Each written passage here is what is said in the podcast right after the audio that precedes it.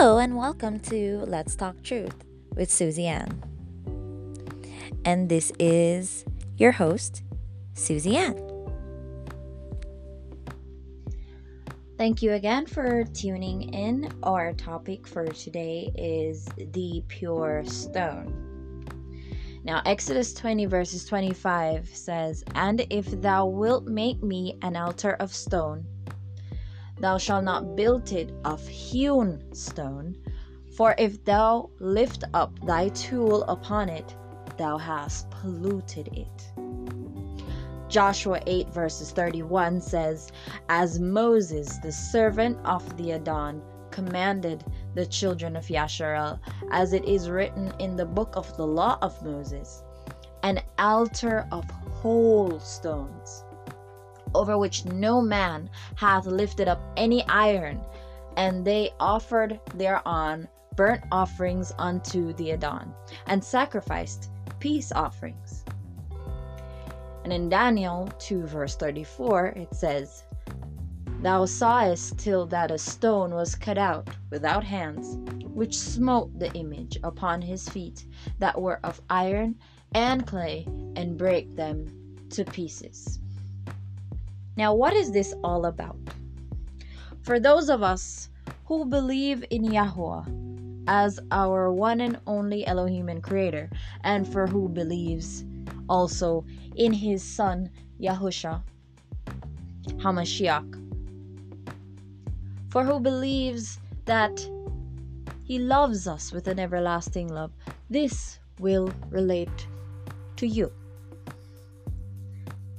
Psalms 139, verses 16 declares, Thine eyes did see my substance, yet being unperfect, and in thy book all my members were written, which in continuance were fashioned, when as yet there was none of them. The explanation is that Yahweh had an idea before he made us. He did not just wing it, he knew exactly how we were going to turn out. His creation was inspired. In Genesis 1 verses 27, it explains how Yahweh created man in his own image, both male and female. So our outline is mapped from the most perfect muse in the universe and beyond. The Almighty Himself. Unfortunately, even though we know He is perfect and there is no fault in Him, we often find faults in ourselves, especially in these end times. Back in the first days after creation, before sin entered the world, man was pure. Man had simple meditations and simple requests and little to no expectations. In Genesis 2, verses 19 to 20, it reads, And out of the ground the Adon Elohim formed every beast of the field and every fowl of the air, and brought them unto Adam to see what he would call them. And whatsoever Adam called every living creature, that was the name thereof. And Adam gave names to all cattle, and to the fowl of the air, and to every beast of the field. But for Adam there was not found a helpmeet for him. Now, this shows how pure Adam was, and how agreeable the world was. It was simple. All Adam wanted was food and someone similar to him for company. He was okay with himself as he was. I mean, he never even existed until then. So Elohim created a woman. Now, in the world today, we are plagued with too much expectations and ongoing dissatisfaction. We have problems with our looks, other people's looks, our names, our families, our lifestyle, our possessions, our faith, other people's faith, other people's lives, and just our overall existence.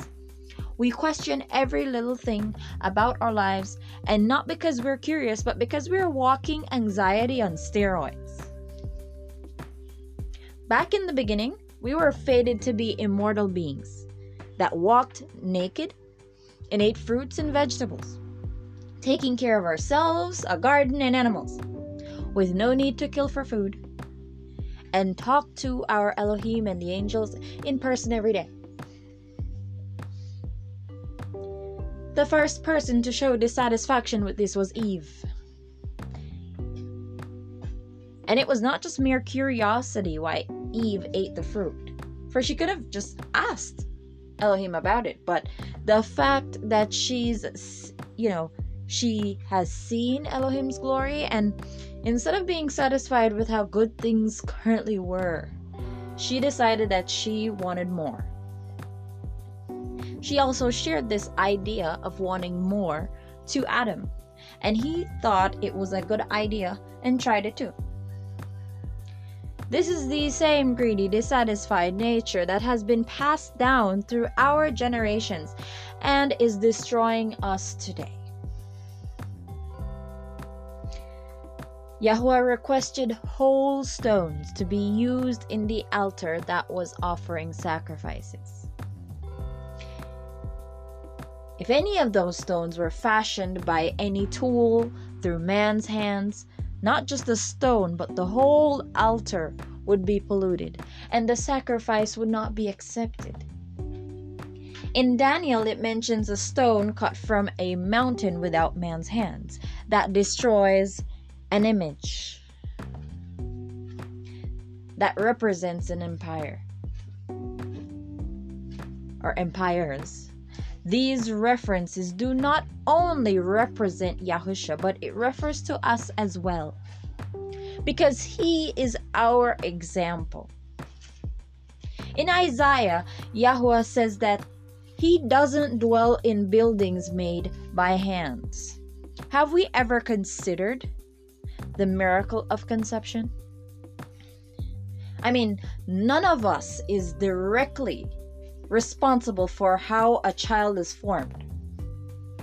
No, we did not have a hand in it.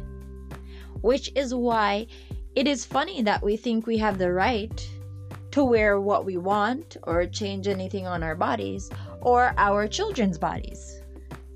When we give alms or offer up prayers or study the Bible and fast, we must do these things as whole stones, or our offerings will be rejected. 1 Corinthians 3 verses 16 to 17 says, Know ye not that ye are the temple of Elohim, and that the Spirit of Elohim dwelleth in you? If any man defile the temple of Elohim, him shall Elohim destroy. For the temple of Elohim is holy, which temple ye are. Yahusha explained in Matthew 9, verses 17, that you can't pour new wine in old bottles lest it burst and the wine split or spilt, sorry. It is the same with us when we ask Him to come into our hearts while our heart is still inclined in the old ways, in all the vanity. How can we worship Him with the same pollutants on and inside our body? For both sinners and saved people alike, the fleshy nature has pushed us to be unsatisfied with our appearance. So we've allowed man to use their tools on us to change how we look. Isaiah 5 verses 1 to 5 also illustrates Yahweh's anguish over our corrupted state. When we allow someone to use a tool and pierce our ears and other body parts, we are telling Elohim that he should have put a hole there. When we allow a man to use a tool and inject ink into our skin and create an image, we're telling Yahusha that he should have put that there. When we allow a person to use chemicals, hot irons, and scissors, mostly referring to women, thank you, to change the complete texture, not just a little bit, the complete texture, color, and length of the hair on our body. Because I'm not just talking about cutting off split ends. We are asking Elohim, why didn't he make it this way? And you know, the funny part about this is that, especially women, men do it too, but especially women, we are constantly dissatisfied. It's not like we make one change and, and we stay with that for life. We constantly do this thing. We, we, we were so dissatisfied. This moment we have this, oh, I'm bored of this, so I'm going to do this again. And the more we do it, the more we damage this gift that we have been given, this vessel that is supposed to be housing our Ruach HaKodesh. But instead, we are feeding into our fleshy desires. Constantly, over and over again.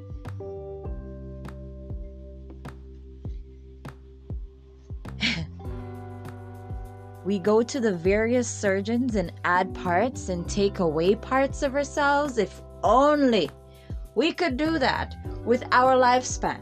I mean, because we're really good at shortening our lifespan, but we still haven't found a way to lengthen it with all these vain tools. I mean, isn't it enough to look like Elohim? If we really do believe that He is Elohim and we know that He made us in His image. We already look like a supreme being. I mean, it's okay for people that are outside of the faith to be doing this type of thing because they have not known the truth or have known it or haven't accepted it. But the people that know the truth, that have accepted the truth, that is walking in the light of Yahusha, our Savior, I mean, if we believe in Him, shouldn't we be satisfied by how He made us? Isaiah 43, verses 7 says, Even everyone that is called by my name, for I have created him for my glory.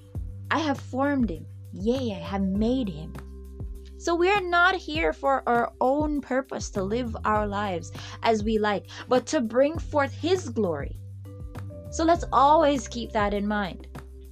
Why is it that for a lot of us that claim to be changed still look the same as the world? Why are we still adding things that we should be removing? Surely you weren't born with these things.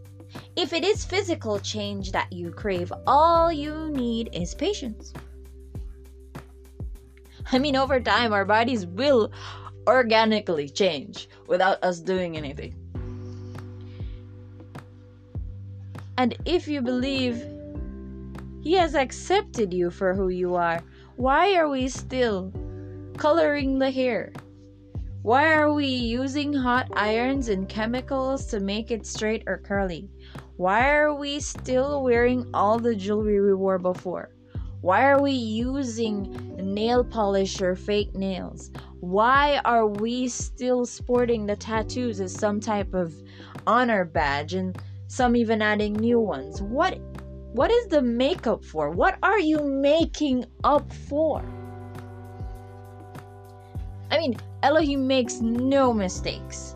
He says, Every hair on your body is numbered. So every mole, dimple, gray hair, chubby cheek, and unarched eyebrow, he shaped it and put it there intently. Why are we so bored and dissatisfied with ourselves? Is Yahusha's love not enough for you? Elohim created us out of love asking us to remain as that pure, untempered stone for His glory. Is that too much to ask? I mean, in Hebrews, he says that we are as lively stones, building up a spiritual house. Please think about what our purpose really is and who we really are to Him. and what we're supposed to be really paying attention to and spending our money on. Think on these things. Thank you, and until next time. To check out more of my stuff or to contact me, you can reach me at Facebook at little space kaleidoscope space girl or on Instagram at little underscore kaleidoscope underscore girl or on Wattpad at kaleidoscope the pen or on my blog on WordPress at little kaleidoscope girl with no spaces. Thank you for tuning in.